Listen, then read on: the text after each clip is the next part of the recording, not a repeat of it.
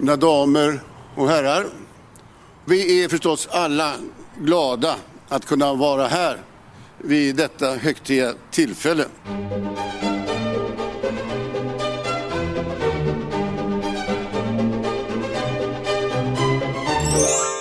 Hej och välkomna till Kungligt med Jenny Alexandersson och Sara Eriksson. Nu är vi äntligen tillbaka. Vi tog ju en veckas poddpaus då, för det var höstlov förra veckan. Men vi är ju så otroligt glada att det är så många av er som saknade podden. Eller hur, Jenny? Ja, men verkligen. Och ni blir bara fler och fler. Vi har slagit lyssnarrekord vecka efter vecka. Det är helt fantastiskt. Vad otroligt roligt att ni hittar hit och gillar podden. Ja, men det glädjer oss verkligen, och det blir så mycket roligare att spela in podden också och producera hela det här projektet när vi vet att ni är så många som uppskattar det. Som ni säkert hör på ljudet den här veckan så spelar jag och Jenny in podden från varsitt håll. Ja, det kommer ju strängare restriktioner och de vill vi såklart följa. Och därför sitter vi hemma just den här veckan. Får vi se hur det blir nästa vecka. Men jag hoppas att ni kan stå ut med att det kanske är lite sämre ljud idag. Jag sitter här nu med 4 stycken stora kuddar framför datorn i hopp om att leverera ett bra ljud från den annars något ekande lägenheten. Härligt. Yes, vad ska vi prata om idag, Jenny? I dagens avsnitt så har vi en hel del att prata om. Den holländska prinsessan Catharina-Amalia, hon har blivit förföljd av en stalker. Och nu har det här fallet varit uppe i rätten, och det ska vi prata om. Och vi fokuserar även på shejken som anser sig ha testat ett nytt coronavaccin. Vi pratar om prins William som dolde sin sjukdom för hela brittiska folket mitt under pandemin. Och vi har mycket mer än det, Sara, eller hur? Ja, vi ska även prata om drottning Elizabeth som åter har isolerat sig på Windsor Castle. Och nu lanseras ju även en ny serie om brittiska kungahuset. Och den här gången handlar den faktiskt om prins George, 7 år, och hans perspektiv. Givetvis så tar vi även upp veckans Harry och Meghan. Meghan har ju deltagit i det här historiska valet. Och hur kommer egentligen Meghan och Trumps relation att utvecklas? Vi ska även prata om Maud Angelica Bens mod som prisats, och hur ska de här kungliga slotten nu klara av det här ekonomiska bakslaget som de här nya restriktionerna innebär. Och vi svarar även såklart på lyssnarfrågor, bland annat om kronprinsessans förlovningsring. Det är ett fullspäckat avsnitt, och vi börjar i Dubai. Mm. Är det så här, Sara, att det har kommit ett coronavaccin som kan rädda världen? Det hade varit underbart. Mm, det hade varit fantastiskt. Ja. Åh, vad vi längtar, men... Igår så la Dubais ledare, hans höghet, Sheikh Mohammed bin Rashid Al Maktoum, ut en bild på sig själv. Det var på det officiella Instagramkontot. Och på bilden så ser man att han sitter ner, han får en spruta i armen av en person som bär skyddskläder.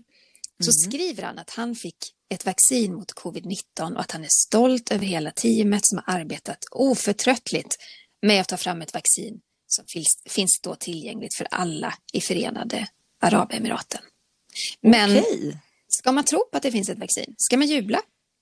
Det känns ju som om det nu var så att det fanns ett tillförlitligt vaccin, så borde vi kanske ha hört lite mer om det. Eller vad känner du spontant? Jag tror vi kanske ska ta det med en nypa salt. Det är ju likadant i Ryssland. President Putin har ju sagt något liknande kring ett ryskt vaccin. Att hans dotter redan testat det. Men så vitt jag vet så finns det ju inget som ännu är väl beprövat och ute på marknaden. Nej, det är också väldigt intressant just att det är då kungen eller hans höghet som tar vaccinet bland de första.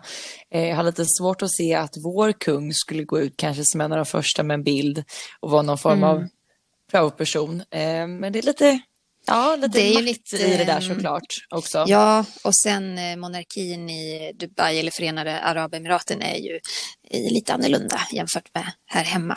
Absolut. Men just det här vaccinet, eller jag tänker på det här ryska vaccinet som vi pratade om.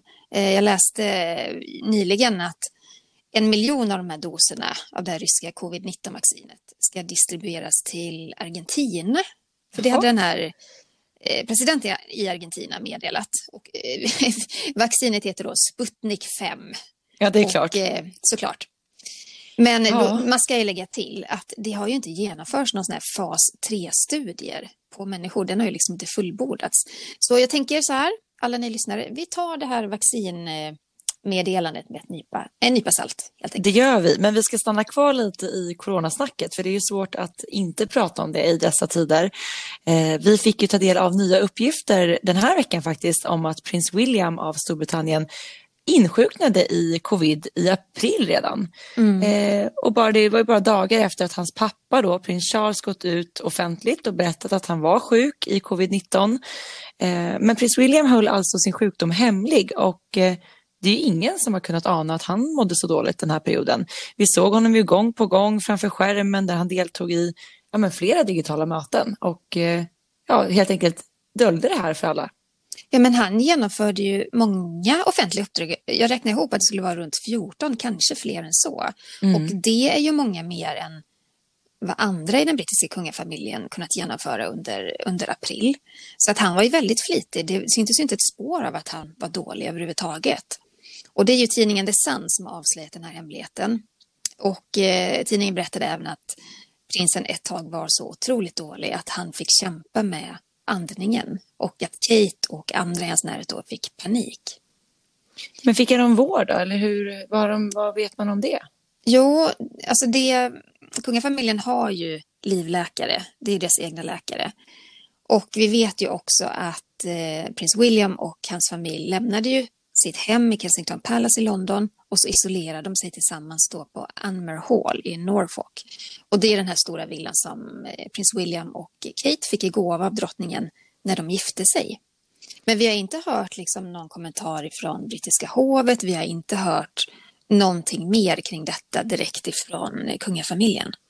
Men jag förstår inte riktigt varför hovet, just när de här spekulationerna nu cirkulerar, varför väljer inte hovet att antingen då dementera det eller bekräfta det här? För att just nu är det ju rykten som går, som har spridit sig ganska starkt. Och fråga 2 då, om man nu har varit sjuk, man var så öppen med att Charles var sjuk, som också utgör en riskgrupp. Varför inte berätta att William var sjuk? Ja, och varför inte kommentera i så fall nu när uppgifterna är ute? Ja. Han säger ju själv att han inte vill skrämma folk. Jag har en helt annan teori kring detta. Häng med. Berätta. Så här är det. Drottning Elizabeth var isolerad och var inte riktigt med i gamet. Hon tillhör riskgrupp, hon är 94 år gammal. Prins Charles hade insjuknat i covid. Så han var också uträknad. Även då prins William insjuknad. Vet du vem som står näst på tur att då vara biträdande statschef? Ja, det är alltså rent i tronföljden är det hans son, men han är lite för ung. Han är för ung. Ja. Man måste vara över 21 och då är det prins Harry. Och han är ju också uträknad i och med att han inte är en arbetande kunglighet längre. Har flyttat till USA med sin fru och sin familj. Och dessutom har gjort den här monsterdealen med Netflix. Alltså han är en kunglighet som är extremt ifrågasatt. Kan du tänka dig vem som är näst i tur efter Harry? Att kliva in som biträdande statschef. Berätta. Prins Andrew. Nej, men...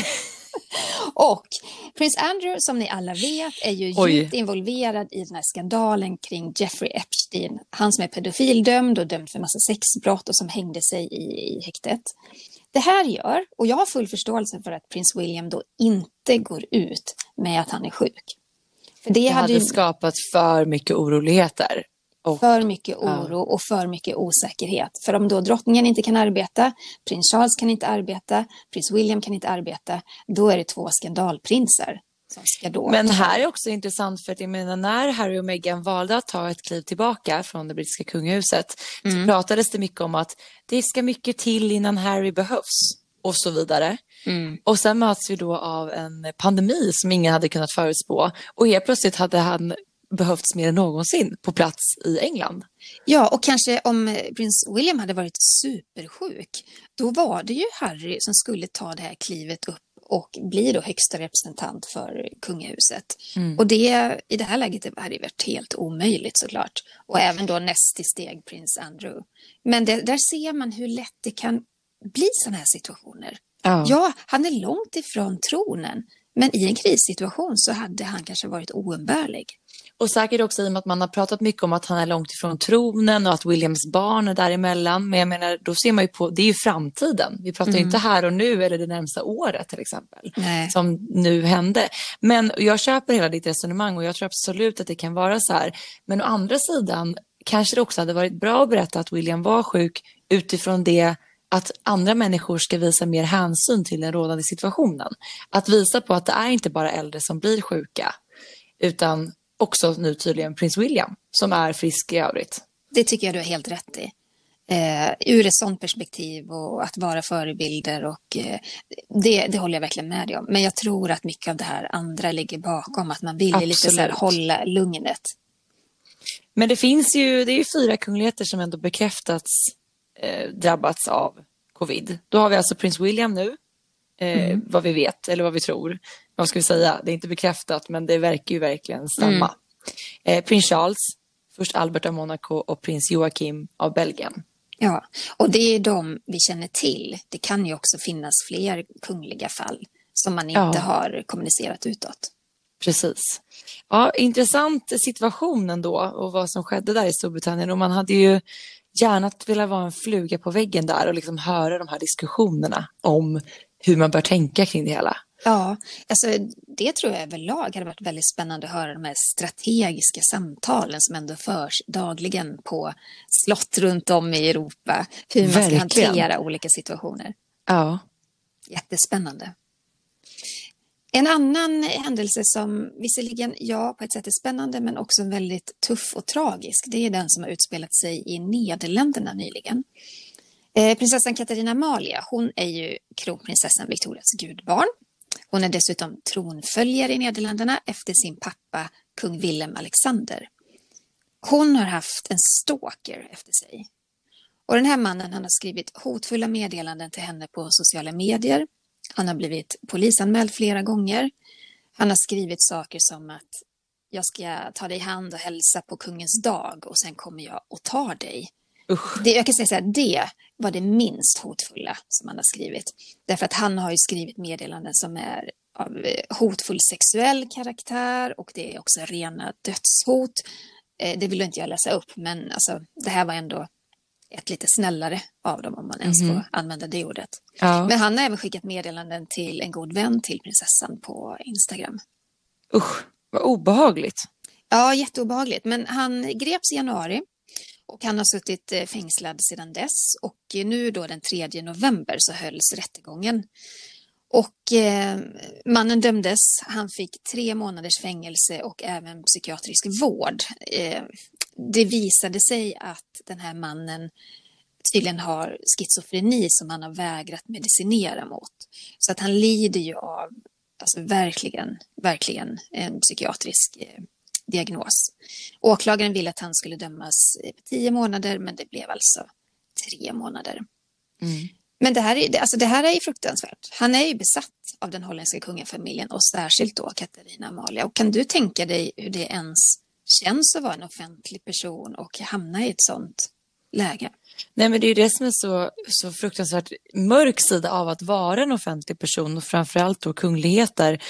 Just att det finns människor som är kapabla till det här. Att liksom ta sig friheter att bli besatta och förfölja och skriva i princip vad som helst till andra människor. Det måste ju vara en fruktansvärd rädsla och ett obehag att veta om att den här typen av människor skriver och tänker de här tankarna om en. Alltså jättehemskt. På något sätt är de kanske vana vid det och allt når de kanske inte i och med att det finns ju personal runt omkring som kan till exempel lägga undan brev som skickats eller paket eller sådär. Eller någon som rensar ett kommentarsfält på Instagram. Men jag tänkte också på att den här mannen då, hans försvar under rättegången, det var ju att nej men jag blev full när jag skrev de här meddelandena och jag raderade dem sen.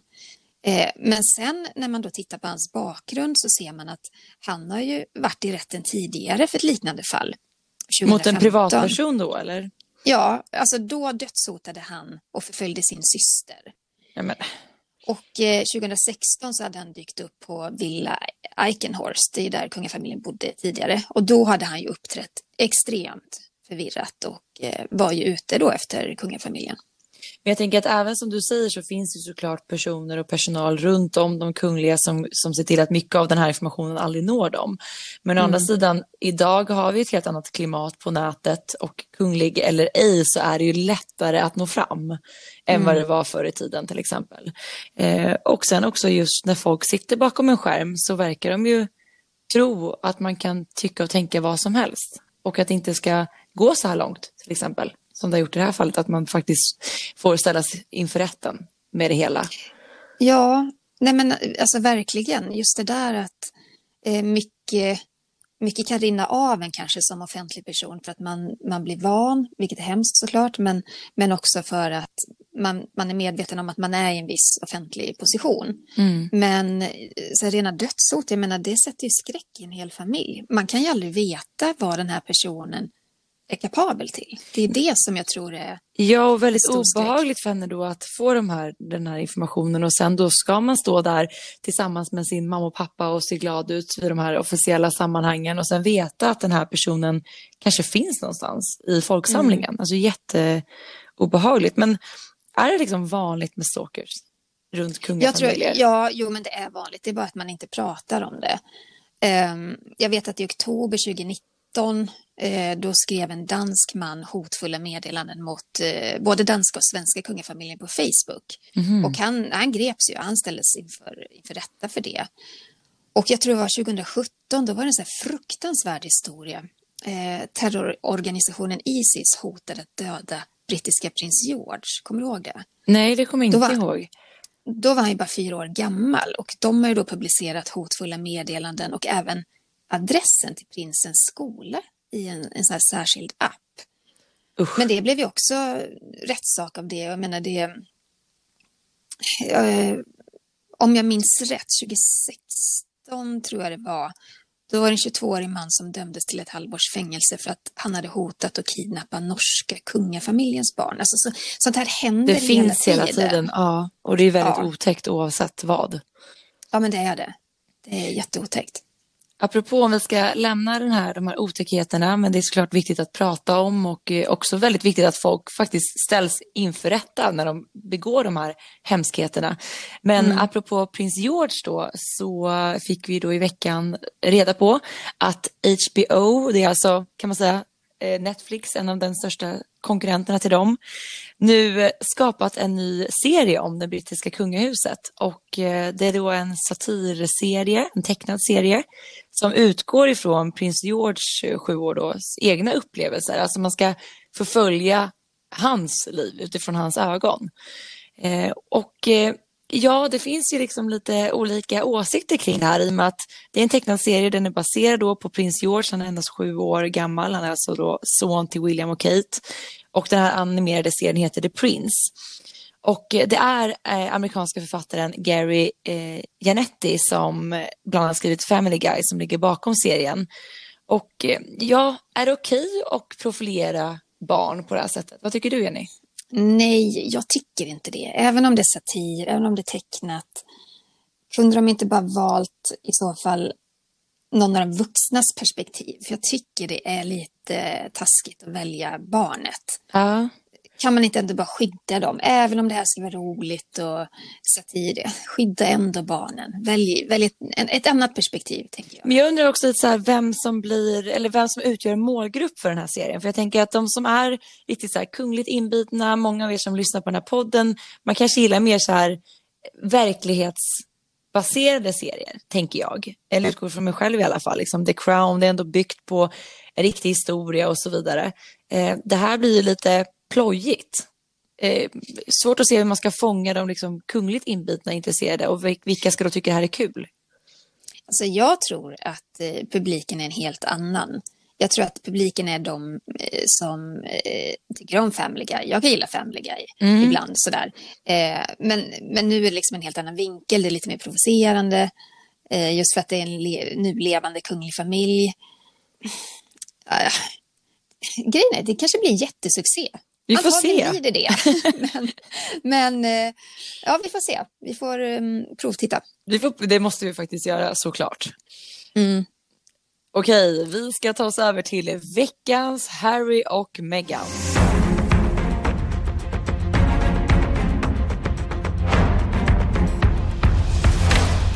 Det är ju så här, Meghan Markle är ju historisk i detta nu.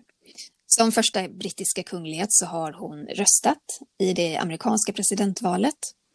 Och vi spelar in podden nu fredag, lunch. Och valet har passerat, man håller på att räkna alla röster. Och vi har ju pratat om det här tidigare i podden. Och det är ju Meghans politiska engagemang som blivit så ifrågasatt. Därför att som kunglig så bör man hålla sig politiskt neutral. Och vad gäller med röstning för brittiska kungafamiljen, Sara? Jo, men de har ju rätt till det, precis som alla andra medborgare att rösta. Men likt i Sverige så man väljer ju oftast att de kungliga medlemmarna inte röstar just för att behålla den här neutrala sidan. Men där har ju troligtvis nu Meghan gått till vallokalerna och röstat. Vilket gör henne historisk, får man väl lov att säga. Ja, men det är, så är det. Och vi som har följt henne kan ju säga att det är givet vem hon röstade på. Hon har ju flera gånger uttryckt vad hon tycker och tänker om president Trump. Och han har ju inte varit sen att hugga tillbaka. Jag tycker vi lyssnar lite på hur det har låtit. I'm not a fan of hers. And I would say this, and she probably has heard that, but I wish a lot of luck to Harry. Det här klippet är alltså från ett pressmöte med Trump där han får en fråga om vad han tycker om Meghan och han dröjer ju inte på svaret om man säger så. Det gör han ju inte och även om Harry och Meghan nu tagit ett kliv tillbaka från den här kungliga världen så har de ju fortfarande kvar sina HKH-titlar, kungliga högheter. Och det här politiska engagemanget och i kombination med monsterdealen med Netflix och ja, allt annat som har hunnit hända under det här året sedan de då tog det här beslutet. Man undrar ju såklart hur det kommer att påverka drottning Elizabeths beslut när det här så kallade prövoåret är slut i januari 2021. Jenny, du har ju varit väldigt tydlig där med vad du tror. Ja, att göra en sån här miljardaffärsuppgörelse med Netflix, det kan man inte göra som medlem av kungahuset. Och kanske inte faktiskt heller medlem av kungafamiljen. Och att Meghan tydligt också tagit en plats i det politiska livet. Är det okej? Är det det som kunglighet? Inte som kunglighet. Nej, men det är det verkligen inte.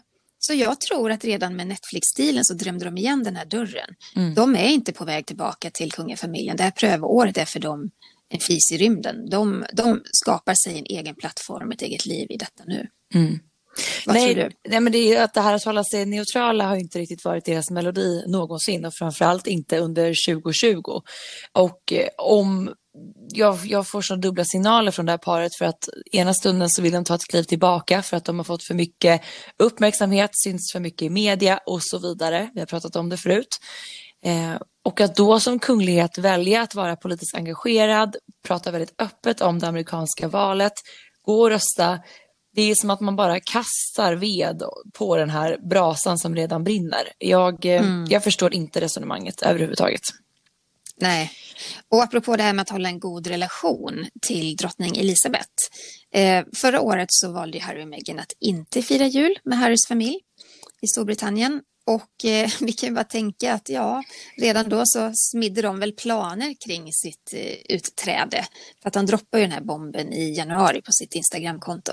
Mm. Så den här julen vet vi också att de kommer inte fira jul i London. Nej, och en intressant grej som vi faktiskt måste ta upp, det var ju så att drottning Elizabeth, hon höll ju som vanligt sitt årliga jultal vid sitt skrivbord. Och där bland fotografierna så fanns ju faktiskt alla med på bild, förutom Harry, Meghan och deras son Archie. Och vänta, du var först med att rapportera om det här, eller hur? Ja, men kan man få in en liten trumvirvel här?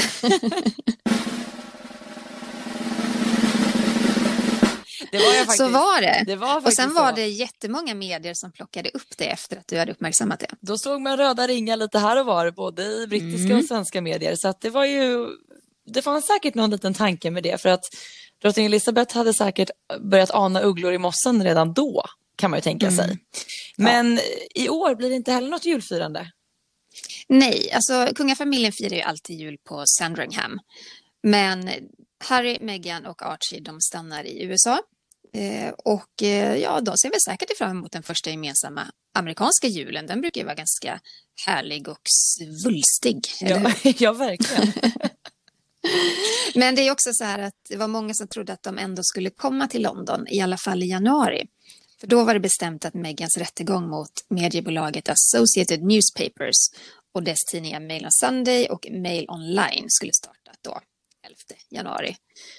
Och hon har ju stämt dem för intrång i privatlivet efter att tidningarna publicerat ett privat brev som hon skrivit till sin pappa. Och det här har ju varit en jättelång såpopera kring rättegången. Och den skulle nu äntligen bli av.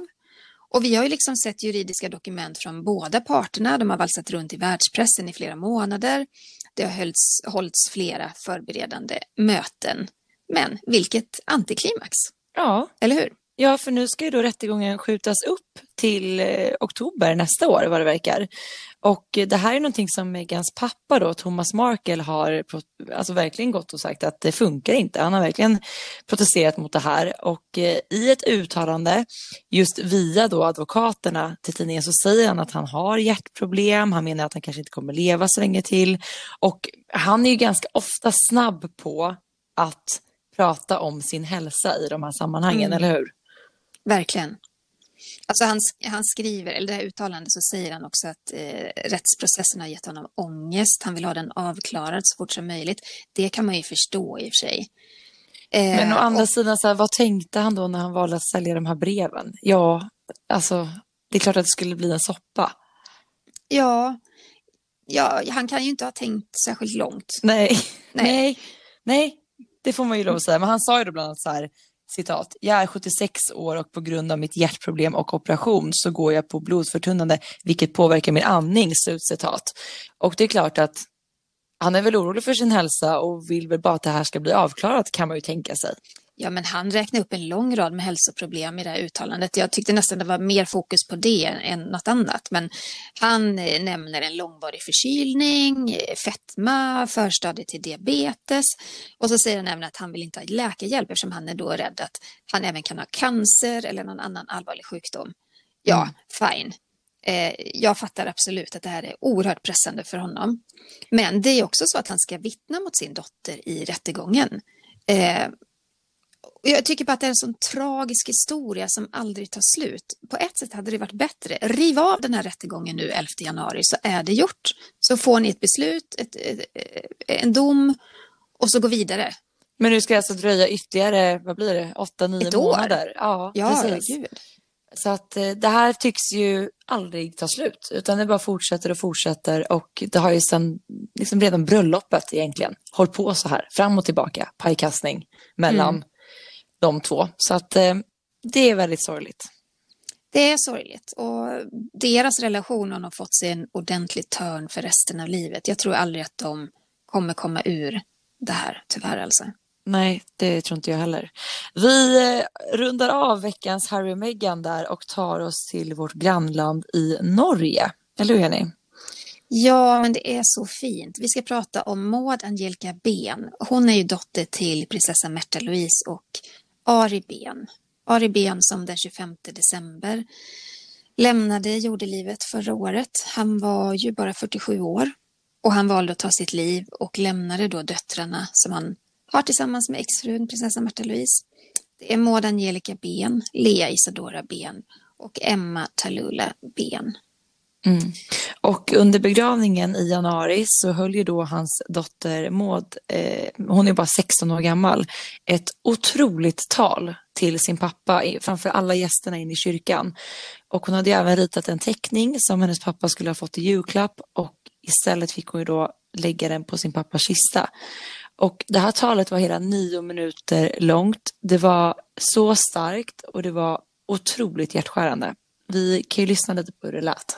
Kära pappa, jag husker att på konfirmationen min, då du höll tal för mig, så skalv händerna dina.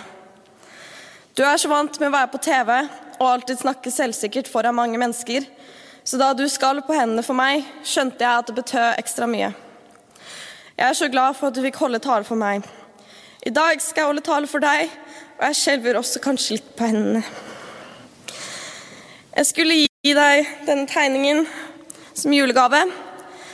Jeg jobbet på den i minst 10 timer, og mens jeg tegnet den, tenkte jeg på hvor mye jeg elsker deg, og hvor spent jeg var på å se reaksjonen din. Jeg har ikke sett deg på 2 uker, og jeg har savnet deg allerede så mye, og vi skulle egentlig feire jul sammen, og hadde gledet meg sånn til å se deg igjen. Men nå vil jeg aldri kunne se det koselige smilet ditt og de snille øynene dine igjen, og jeg vil aldri kunne gi deg den beste tegningen min av deg hittil. Jeg vet at det ville betydd så mye for deg, og det ville betydd så mye for meg også. Og det knuser hjertet mitt at det aldri får gi den til deg. Jag kan inte riktigt lyssna på det här utan att verkligen få tårar i ögonen, bli genuint ledsen, och man lider ju med henne. Och vilken styrka att stå där vid sin pappas kista och verkligen tala ur hjärtat. Och det som jag tycker är finast, det är liksom trots hennes egen sorg så vänder hon sig till alla andra där ute som mår dåligt, uppmuntrar dem att prata med någon, söka hjälp, och verkligen bara säger det är inte skamligt att be om hjälp, det är styrka, inte svaghet. Hon är 16 år gammal. Det är otroligt starkt, och det krävs ju ett mod också att våga i den här situationen och i den djupa sorgen ställa sig upp och hålla den här typen av tal. Och det här ledde ju då också nu till att Maud fick ta emot ett alldeles särskilt pris. Norska tidningen Tara utsåg henne till Norges modigaste kvinna 2020. Och med all rätt får vi lov att säga, eller hur? Verkligen med all rätt. Att stå där, inte bryta ihop utan i all sin styrka prata så kärleksfullt av sin pappa. Vi kan lyssna lite på hur det lät när hon fick priset. Ja, wow.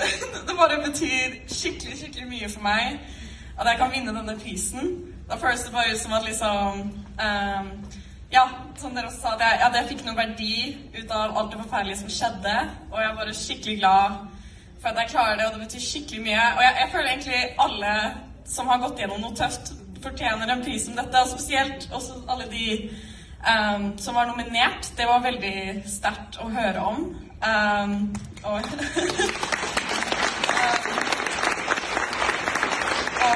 jag var skickligt blown och jag klarar liksom inte att ta det in. Ja, oerhört välförtjänt, eller hur, Sara? Ja, verkligen. Och det var givet att vi skulle ta upp det här i podden. Så att otroligt bra kämpat av henne. Mm. Vi ska gå över till drottning Silvia och svenska kungahuset. Vi fick ett väldigt dystert och tråkigt besked nyligen att drottning Silvias bror Walter Sommerlath har avlidit. Och han dog den 23 oktober på Karolinska universitetssjukhuset i Huddinge. Och han hade varit sjuk en tid. Och kungafamiljen, de höll på det här ungefär en vecka innan hovet gick ut offentligt med dödsbeskedet. Mm. Drottning Silvia, hon har ju 3 bröder. Äldst är ju Ralf, och sedan är det mellanbrodern Walter som nu gått bort, samt Jörg som var yngst och som inte heller finns kvar i livet.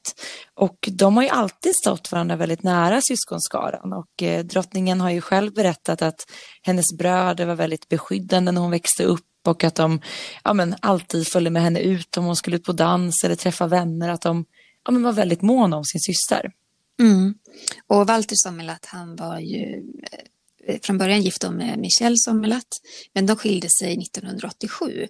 Men de fick ju 2 barn tillsammans, och deras son då, Patrick Sommerlath, är ju kusin med kungabarnen, och efter skilsmässan så kände han sig väldigt vilsen, och jag tror inte han mådde så väldigt bra. Så han fick flytta hem till sin faster Silvia på Drottningholmslott, och då var han bara 16 år.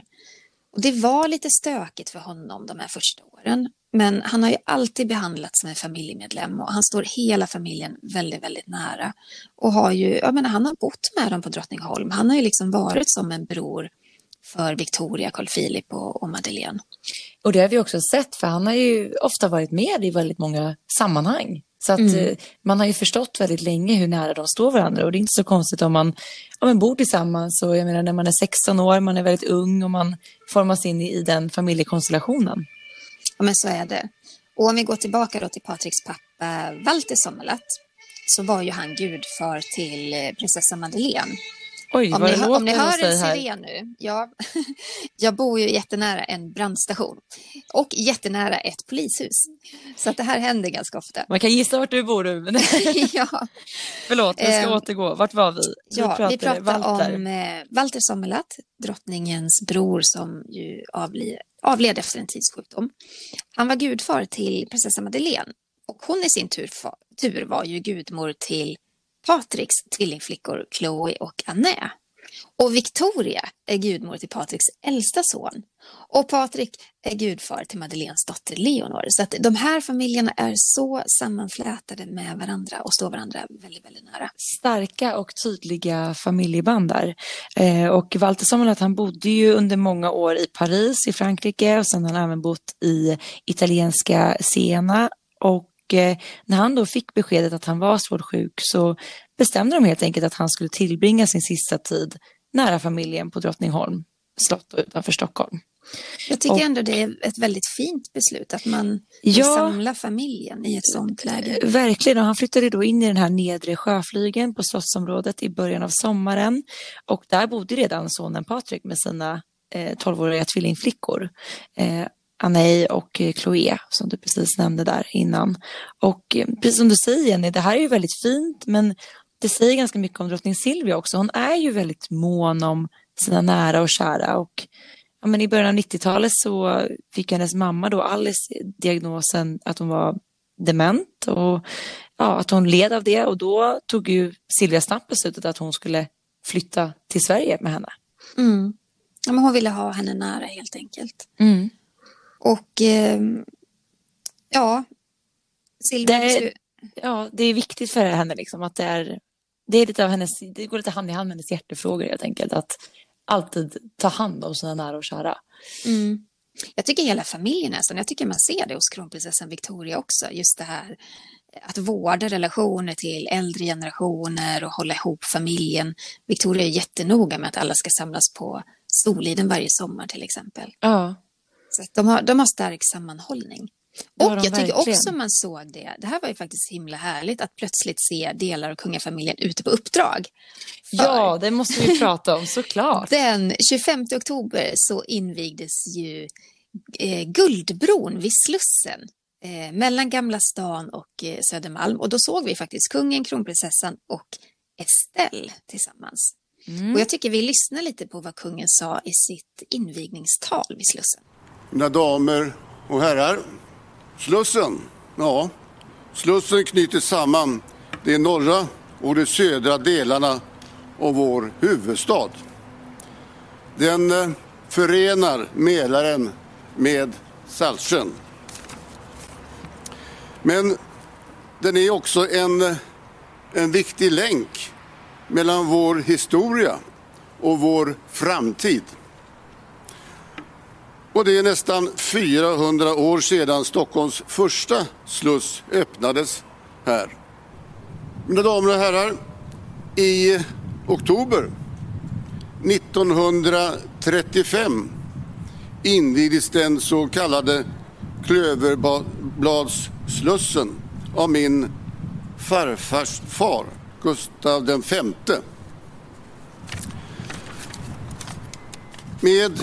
Med vid det tillfället var också min farfar, Gustaf Adolf, som då var kronprins. Och även min far, arvprins Gustaf Adolf, var också med. Och idag, 85 år och 10 dagar senare, står jag här i sällskap med min dotter, kronprinsessan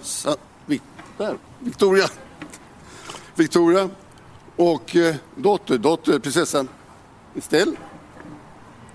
Och vi är redo att vara med om invigningen, den nya Slussbron eller Guldbron som den har kommit att kallats. Ja, och som kungen nämner i sitt tal så stod ju faktiskt kungens gammelfarfar Gustaf V på nästan exakt samma plats och invigde dåvarande Slussen för 85 år sedan.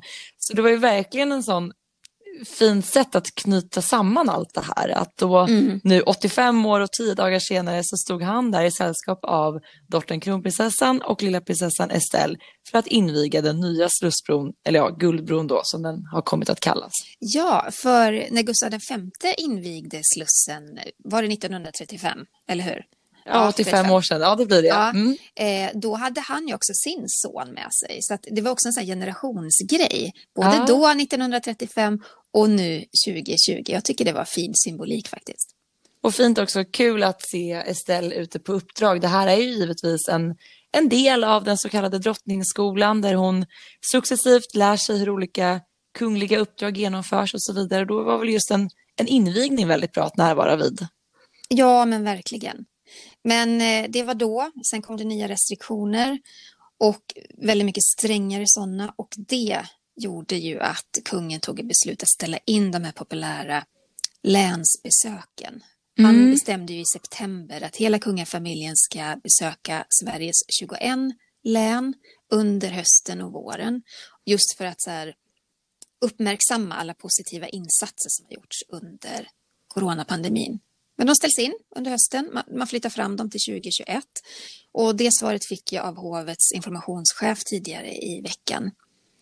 Och det är ju jättetråkigt, men jag tycker också att det är bra att man återgår till ett mer restriktivt förhållningssätt till resor och fysiska möten. För att kungafamiljens, en del av det uppdrag kungafamiljen har just nu i kristider, det är ju att vara förebilder och leva som man lär och visa hur Sverige ska göra, hur svenska folket bör göra i såna här lägen. Så det är ändå väldigt bra beslut tycker jag. Ja, och nu återgår de liksom till mer restriktivt förhållningssätt till resor och fysiska möten, precis som alla vi andra får göra helt enkelt. Mm.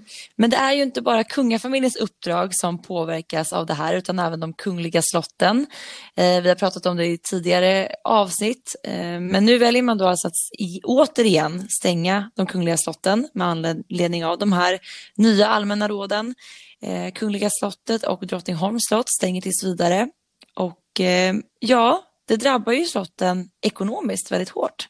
Det statliga anslaget som kungahuset får varje år, det består ju av två delar.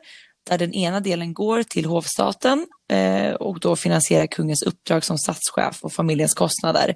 Men den andra delen går ju då till den så kallade slottsstaten som sköter om de kungliga slotten och parkerna och så vidare. Men där, liksom, de statliga pengarna där räcker inte till för att hålla allt i så gott skick, utan vanligtvis så är 80% finansierat av intäkter från besökare och turister. Och nu blir de här så gott som noll när slotten stänger igen. Så att det blir tufft. Det blir tufft. De fick ju 40 miljoner extra av regeringen. Det räcker inte, men det håller dem lite under armarna. Och de beräknar ju gå minus, och det kommer ju bli ett ännu värre läge såklart. Men vi får hålla tummarna bara att det ljusnar efter jul helt enkelt. Ja, att vi ser en positiv förändring. Om alla bara kan hålla i, hålla avstånd, hålla ut. Håll i och håll ut. Håll i och håll ut. Någonting härligt däremot, apropå corona, att vi inte får träffa varandra. Vi har inte sett prinsessan Madeleine med familj på väldigt, väldigt länge. Men nu fick vi en hälsning från familjen via Instagram. Ja, på det officiella Instagramkontot för prinsessan Madeleine så hade hon lagt upp en bild på familjen. Och det var verkligen en happy and safe Halloween. Ja. Madeleine var utklädd till Catwoman, väldigt snygg. Ja, prinsessan Leonor var häxa, och så var det jättegulligt att lilla Adrienne, hon hade valt att klä sig till prinsessan Elsa från Frost. Ja, jag tror att prins Nicholas var någon form av militär, va? Eller vad var han? Ja, det såg ut som det. Det verkligen. Det är väldigt härligt att en prinsessa väljer att klä sig till prinsessa. Ja, eller hur? Jättesöt. Ja. Vi har fått en del lyssnarfrågor också, och det är vi jätteglada för. Fortsätt gärna skicka in. Då mejlar man till kungligt@aftonbladet.se. Ja, vi har fått en fråga här från Elin Hansson. Hon skriver så här: hej, en tanke kring kronprinsessan Victorias förlovningsring. Vad vet man egentligen om den? Var kommer den ifrån, och är det en släktanekdot eller är den nytillverkad? Hon sa vid förlovningen att den betydde mycket för henne, och jag vet också att man spekulerade i huruvida det var drottning Silvias ring. Fick man någonsin reda på någonting mer kring det? Det här har ju varit jättemycket spekulationer kring. Exakt var den är inköpt, det får vi kanske aldrig veta, för varken prins Daniel eller hovet har kommenterat det. Det är möjligt att stenen är gammal, så kan det vara att man har satt den i en ny infattning och ring. Jag vet att 2010 så skrev jag en artikel, då hade jag fått väldigt säkra uppgifter om att det var Stjärnsvärd juveler och design som hade designat den här förlovningsringen. Och kvinnan bakom gjutningen då ska ha varit Irina Sjurski. Jag är osäker på om jag uttalar hennes namn rätt. Bra, i alla fall. Irina Sjurski. Mm. Men det kom också uppgifter om att det skulle kunna vara hovjuveleraren V.A. Bolin. Det verkade inte riktigt stämma. Just när de här uppgifterna om Stjärnsvärd kom, då hade vi så mycket på fötterna på Aftonbladet att vi kunde skriva det. Men som sagt, i och med att prins Daniel aldrig sagt något om detta, hovet aldrig kommenterat det, de vill hålla det privat, så kan vi ju inte med 100% säkerhet påstå någonting kring det. Nej, men det är ändå ett bra svar. Mm. Lena har ställt en fråga. Hej och tack för en bra podd. Tack själv, Lena.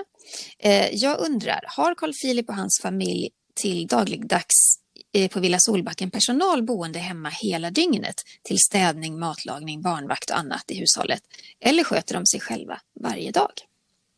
Ja, men man kan väl säga, alltså Carl Philip och Sofia, de lever ju ett relativt vanligt liv, kan man väl ändå säga, där de försöker sköta det mesta själva, men de har ju givetvis tillgång till barnpassning och hjälp av att sköta de här vardagliga sysslorna om de så önskar.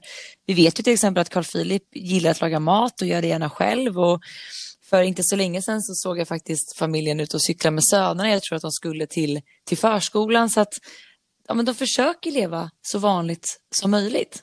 Mm. Vad tror du, Jenny? Ja. Jag tror att du har helt rätt i det. Jag tror att de har faktiskt valet. De lever ett sånt liv att de har valet att kunna ta in hjälp om de behöver. Men jag har svårt att tro att det bor personal där dygnet runt. Mm. Mm. Men så svarar vi på den frågan. Glöm inte heller att skicka in fler frågor, och så får ni heller inte missa att följa oss på sociala medier. Vad heter du där, Jenny? Ja, vi pratar alltid i munnen på varandra när man sitter på distans. Det är så man kan svårt. Inte se varandra. Ja. Jag finns på Instagram och jag heter Kungligt med Jenny. Och var finns du, Sara? royalistan.se. Och sen vill vi även påminna om att ni inte ska glömma att följa vår podd Kungligt. Klicka på knappen prenumerera så missar du inget avsnitt. Och ni får gärna gå in i Acast eller Podcaster-appen och betygsätta våran podd. Mm. Det finns så här stjärnor man kan ge där. Ja. Så det vore ju toppen om ni ville göra det. Ja, och sen önskar vi er alla en jättehärlig helg. Hoppas ni kan njuta av ljus och värme lite grann innan vintern kommer. Och var rädda om varandra framförallt. Håll avstånd, håll ut. Gör så, och ha det så fint, så hörs vi igen nästa vecka. Hej då! Hej då!